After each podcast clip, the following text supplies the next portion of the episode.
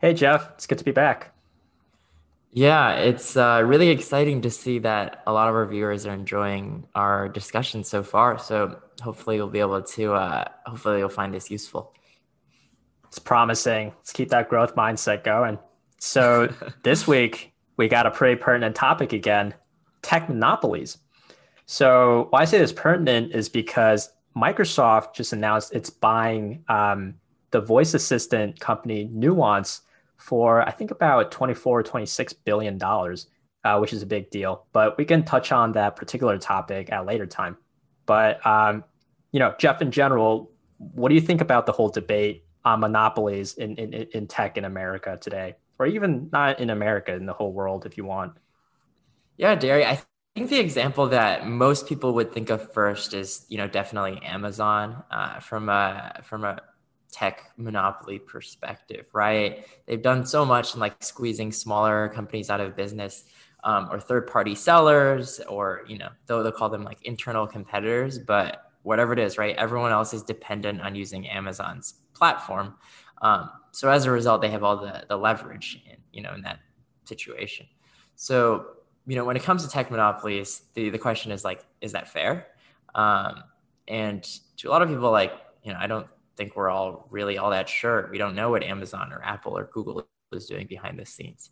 Um, but that's kind of the conversation I think we'll uh, dive a little bit deeper into today. Yeah, I, I, think Amazon is probably the closest, I say, out of the um, companies that are under scrutiny. So I think Apple, Amazon, Google, and Facebook um, to being like very clearly and traditionally, I don't know mm-hmm. whether it's antitrust, but at least very anti-competitive. You know, um, like you said, they offer they, they do a lot of anti-competitive things. They offer Amazon products that are copies of third-party products uh, that are a yeah. lot cheaper, so they under undercut the uh, the competition, right? And I think another classic example is back in the day, they wanted to buy diapers.com, but diaper wouldn't sell to them. So what they did is just completely drive the diapers on Amazon.com to dirt cheap levels to basically push out diapers.com, right? And I think at the end of the day, diapers.com had to either sell or become bankrupt. That's a that's a little case study of, of Amazon being a not so friendly competitor in this space. Uh, but I think what's interesting about the antitrust cases coming up uh, lately is that tech works in a completely fun or you know fundamentally different way than what we traditionally think of in terms of monopolies, right? Mm-hmm. So let's take AT&T for example or Standard Oil. You know, they owned physical assets that that that translated to to large monopolies. You know, Standard Oil owned most of the oil infrastructure in the U.S. at the time. AT&T owned most of the telecommunications infrastructure at the time. So they control supply. But for companies like Google and Facebook, they're digital, right? There's no uh, you know option barring you from using alternative products. Like no one's stopping you from using Bing. You choose to go to Google, right? No one's stopping you from using other uh, social media. You know, you could use MySpace if you want to. You just choose not to. I mean, I guess you can make an argument that social networks and the network effect effectively push people onto dominant social networks, but you know, you have the freedom of choice as a consumer for these digital technologies. So it's very hard to bring up old laws to apply to the new. And I think that's where a lot of the difficulties in prosecuting these companies have come from, right? It's very hard to make a case against them in the traditional anti-competitive sense or antitrust sense. Yeah, definitely. Um, you know, like in this diapers.com example, I think that's why they this is the, you know, case that everyone looks at most because it's most it's more traditional, right? It's more concrete, so we can actually see exactly what's happening. Um, whereas when you talk about like Apple, you know, manipulating its app store, right? That's like that's like a whole different problem. You know, we've never we've never seen anything like that before.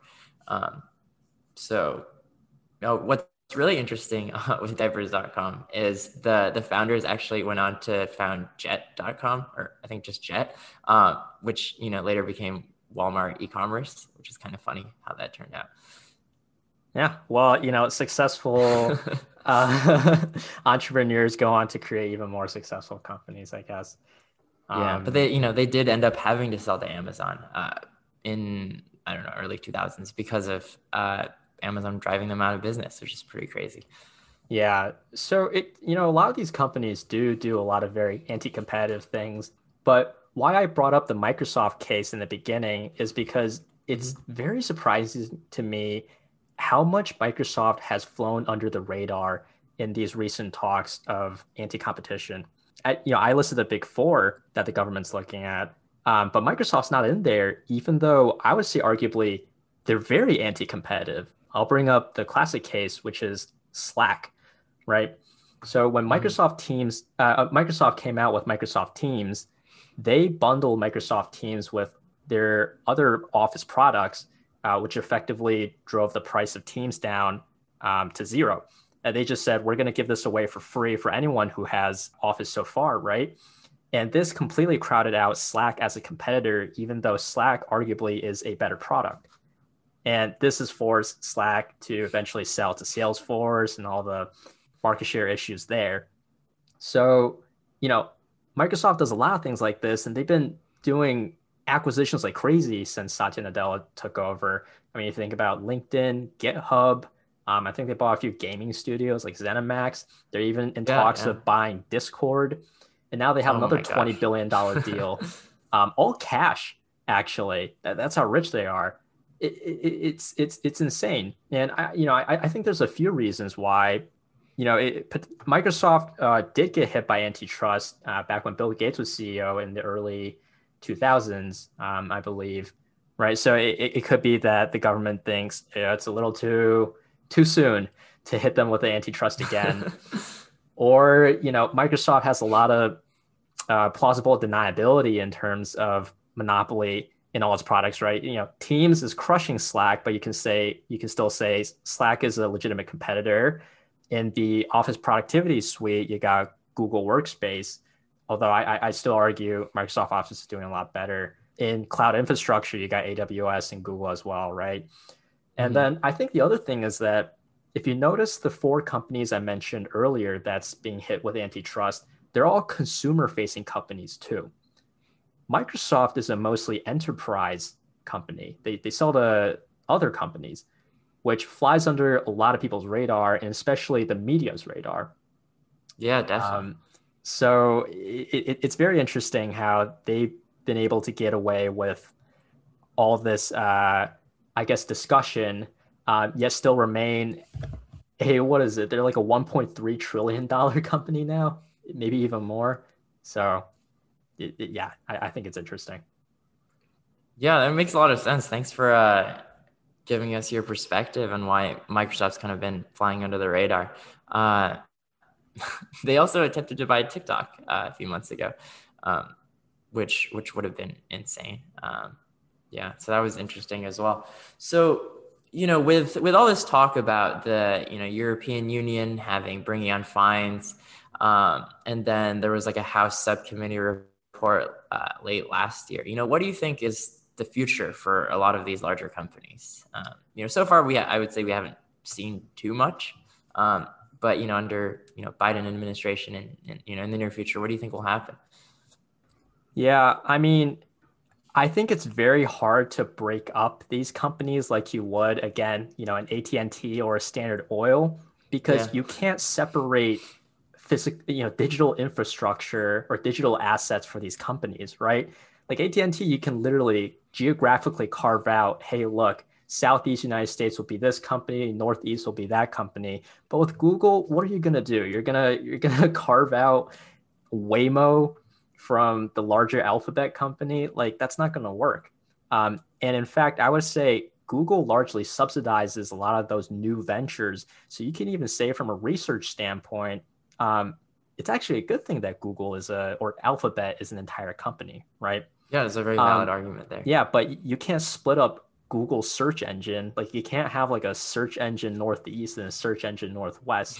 it's the same with Amazon.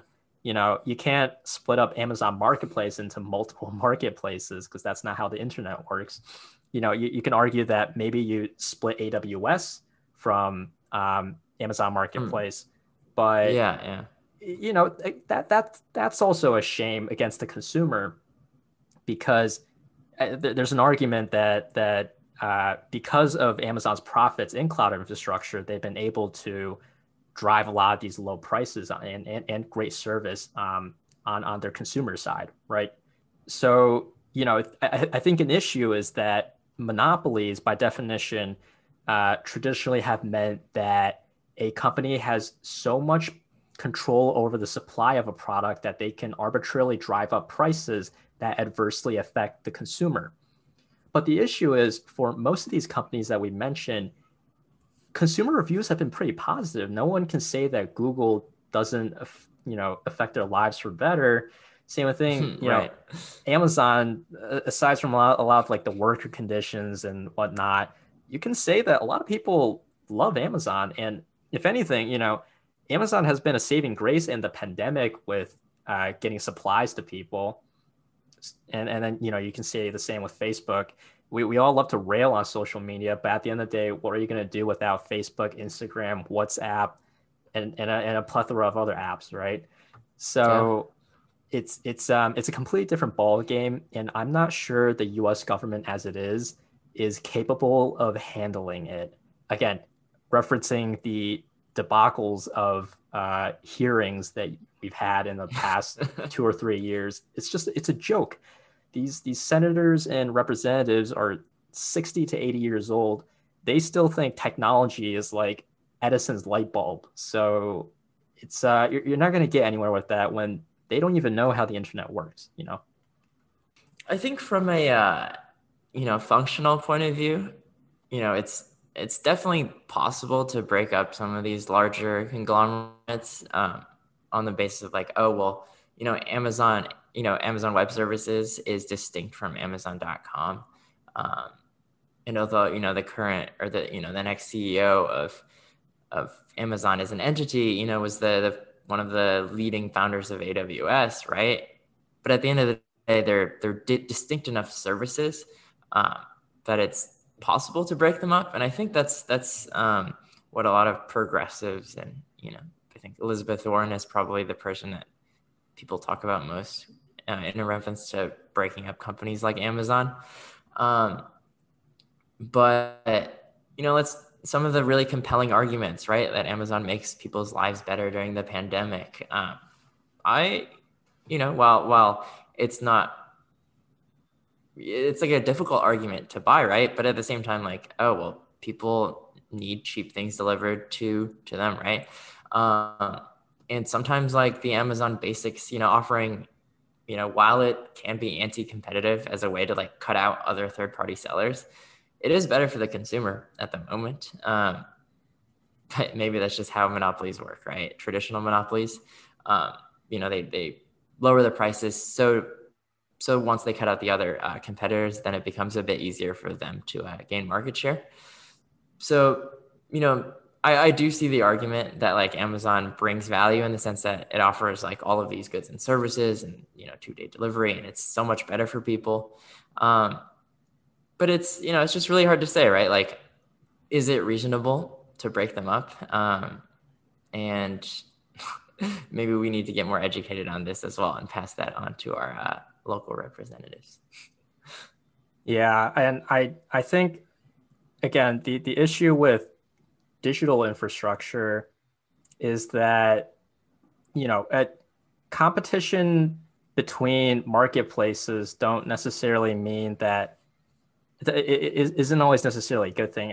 I mean, when you go to the internet to buy something, you as a consumer would actually rather go to an aggregator like Amazon um, yeah, for sure. to, to get all your stuff than go to a hundred distinct websites to buy something, right? Right. Um, and it's it, it, it's not exactly like a common good either where you know if i go to shell or bp or Mobil to get gas it doesn't really make a difference for me same thing with telecommunications i, I don't really care whether i have at&t or verizon um, but it's a vastly different experience buying from amazon versus buying from other marketplaces and you know, yeah. I, I, I do think there are challengers to the Amazon business model. I mean, if you look at just like Shopify, for example, right? Um, they've been empowering uh, business owners to to set up uh, digital online shops a lot more easily than before. And then you right. also have, uh, you know, even if oh, I was gonna say like even if you've set up your own site, right? It's like you're very likely also going to want some sort of use of Amazon Marketplace, just because like that's where other people go. You know, it's just like because Amazon is both the platform and also the seller, right? It's it's very hard to outcompete something like that. Yeah, that's true. That that's why I was going to give the example of. I think there are uh, niche ag- aggregators out there now. Um, mm-hmm. For example, Mr. Porter or Farfetch for clothes, right? I, I right. think one complaint people have about Amazon is that it's somewhere you go to get basic things, but not luxury goods. For example, Amazon yeah. can sell Rolexes, but no one's going to buy a Rolex from Amazon. So that's why you have aggregating sites that just sell watches online, for example.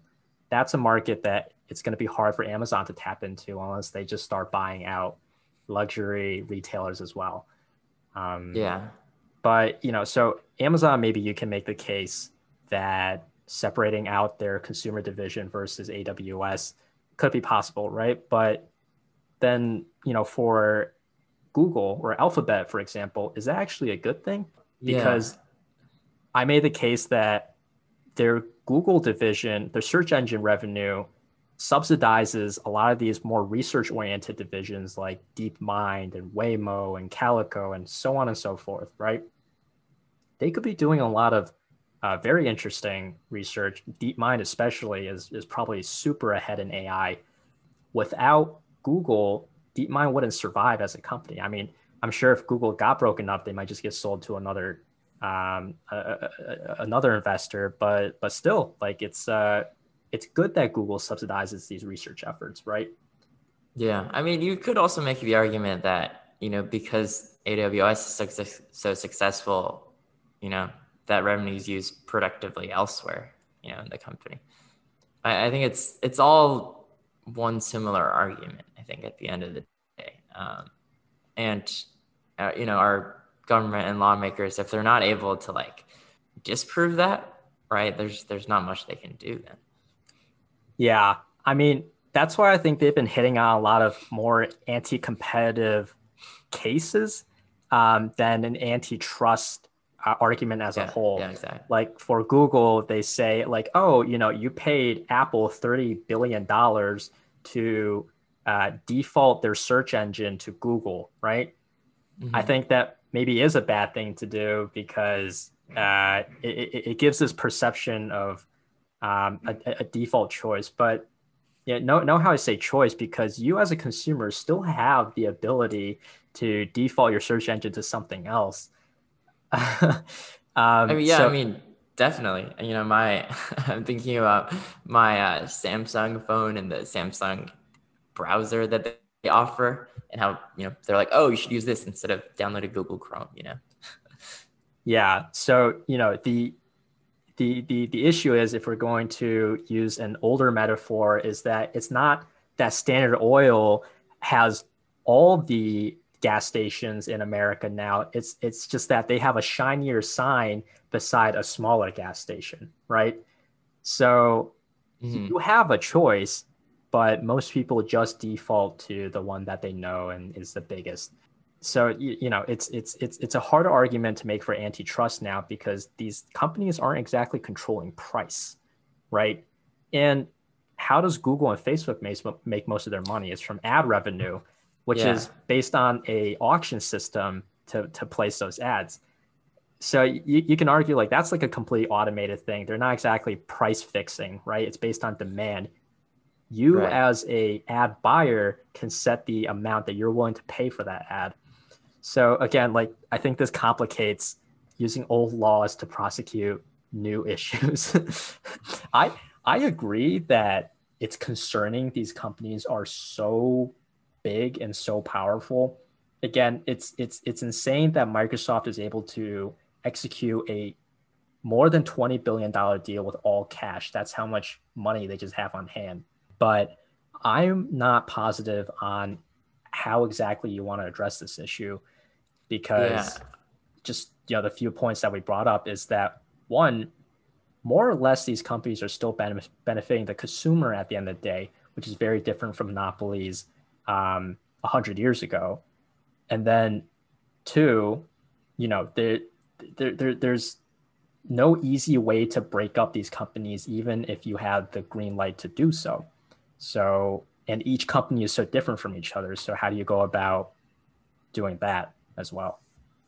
Yeah i i, I would say i don't buy those two arguments as much as you do. Um uh, yeah I, I mean i think there there are like clear ways to break up a lot of these companies but you know you're right they are different and we're going to need people to do some serious due diligence to figure out how to do this. Um, I think the thing that concerns me personally the most is how like a lot of these platforms, you could say, are also like uh, the word I'm going to use here is sellers, right? Like Amazon has the Amazon.com platform, but they sell a lot of things on Amazon. Or like Apple, you know, has an app store, but they back a lot of um, a lot of apps that they're going to like you know float to the top of your search right or you know anything you are you're googling right? You've got google related things that are bubbling to the surface. Um, and that you know i think at the end of the day like we we so we have a choice right? But i'm not going to you know go on the third search page of google to find something right? That's just like not not how the world works. And because of that like because of the the platform and the content or service provider being the same piece, uh, you are kind of robbed of that choice. You know, or I think the cost here is time, right? Um, but sometimes that's just that's enough, right? Like you're not going to go onto the the next page of Google. You're not going to scroll the way down to find another app that does the same thing, right? If if they're you know if Apple like picks the one that makes the most sense and they all do the same thing anyways, right? Um, or at least like that's that's what the consumer sees so i think like at the end of the day even though they're not necessarily manipulating price or they are manipulating like accessibility um, which often has the same effect for for at the end of the day yeah i i think that's a good argument um, but that again is an anti-competition issue instead of antitrust in that you could pass mm-hmm. a law saying or just a hearing saying that Google, you can't do this, and Apple, you can't do this anymore, and they'll stop doing it. And then you somewhat fix the issues that you mentioned without breaking the companies up. Um, yeah. So I, I, I think what I'm saying is that the government is handling this in a completely uh, wrong lens, in that their first reaction is to prosecute these companies in the same way you would for a, a, a, monopoly 100 years ago when that's not the case. It's about restricting the actions that these companies can take to be less anti-competitive to its competitor, its potential competitors, right? Um, another side of this could be, you know, you you you you stop them from doing certain types of M and A.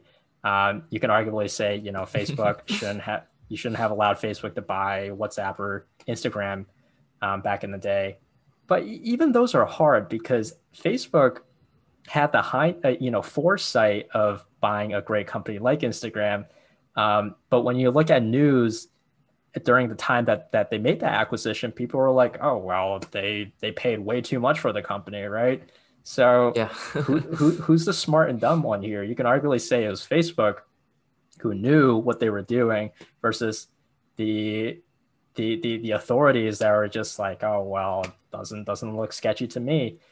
right. I think that's like a matter of like um, imbalance of information there, right? Like these companies have data on how their algorithms do things. They have data on like how how users act, how you know because they're they're made of so many different pieces, right? They've gathered all this all this information essentially, um, and you know the government, you know people like we don't have access to information on like, oh, how do they come up with suggestions? How do they do rankings, right? Uh, anything like that, and any of the data they're using to make these kinds of decisions. So I think it'd be really interesting. Uh, and I'm not, I'm not really sure what the U.S. government stands on this, right? But if companies were like, uh, you know, if they didn't publish like details about what advertisers they had or what how their algorithms worked, you know, they would suffer some fines. I think that would be an interesting way for auditors and other folks to like you know help us make these decisions? Because like you're saying right at the time we didn't know anything about the whatsapp deal. Like you know if people thought it was a bad deal it's because they didn't they didn't have the same information that facebook did. Um, so i think leveling out that playing field could be could be helpful. Yeah potentially. But I, I I'd say you know for any company making acquisition, you could make the case that they be the uh, experts in class for whatever acquisition they be making, right? If. ExxonMobil mm-hmm. want to buy out a smaller energy company because they want to pursue more renewables, um, and then this turns out to be an antitrust in 20 years, you can in hindsight say, well, Exxon out of all companies would be equipped with the data and the know-how to to make that decision versus others. Um, so what separates a bad acquisition from a good acquisition? Because a lot of these tech companies, we think they're data gods, but they make bad acquisitions all the time too. Yeah. Instagram just turned out to pan out really well. So, you know, it, it, it, well, it's like survivorship bias, right? Now we're thinking of the the ones that worked.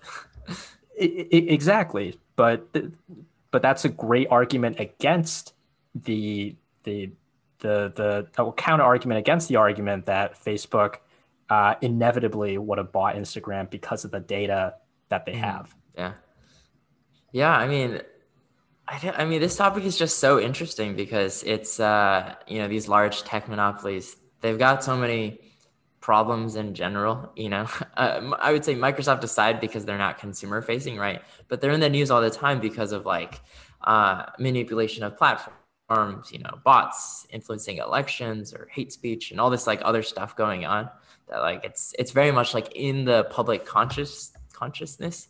Um, so I think it's good that we're having this discussion. 100%. And I, I think this is a discussion that we could both talk hours on about because it's so broad and so confusing. But I, I, I think for today, um, this was a good heated debate that we've had. Um, it, it, was great hearing your viewpoints on this as well. Yeah, I mean, uh, in college, I was like, uh, a friend and I were like, oh, we're going to start a social media platform and somehow we're going to be, you know, better or less manipulative than everyone else. And the more time we put into it, the more we're like, oh, there's no way we're going to get any traction, right? You've got to use your data in, a, in, in some sort of way. Um, so it's just it's a it's a it's a problem we've been thinking about for a long time. So it's it's great to talk about talk more about it. Yeah, it's it's hard. It's the name of the game to just abuse data rights. Um, but yeah, uh, great discussion and looking forward to our next talk. Yeah, talk soon. See ya.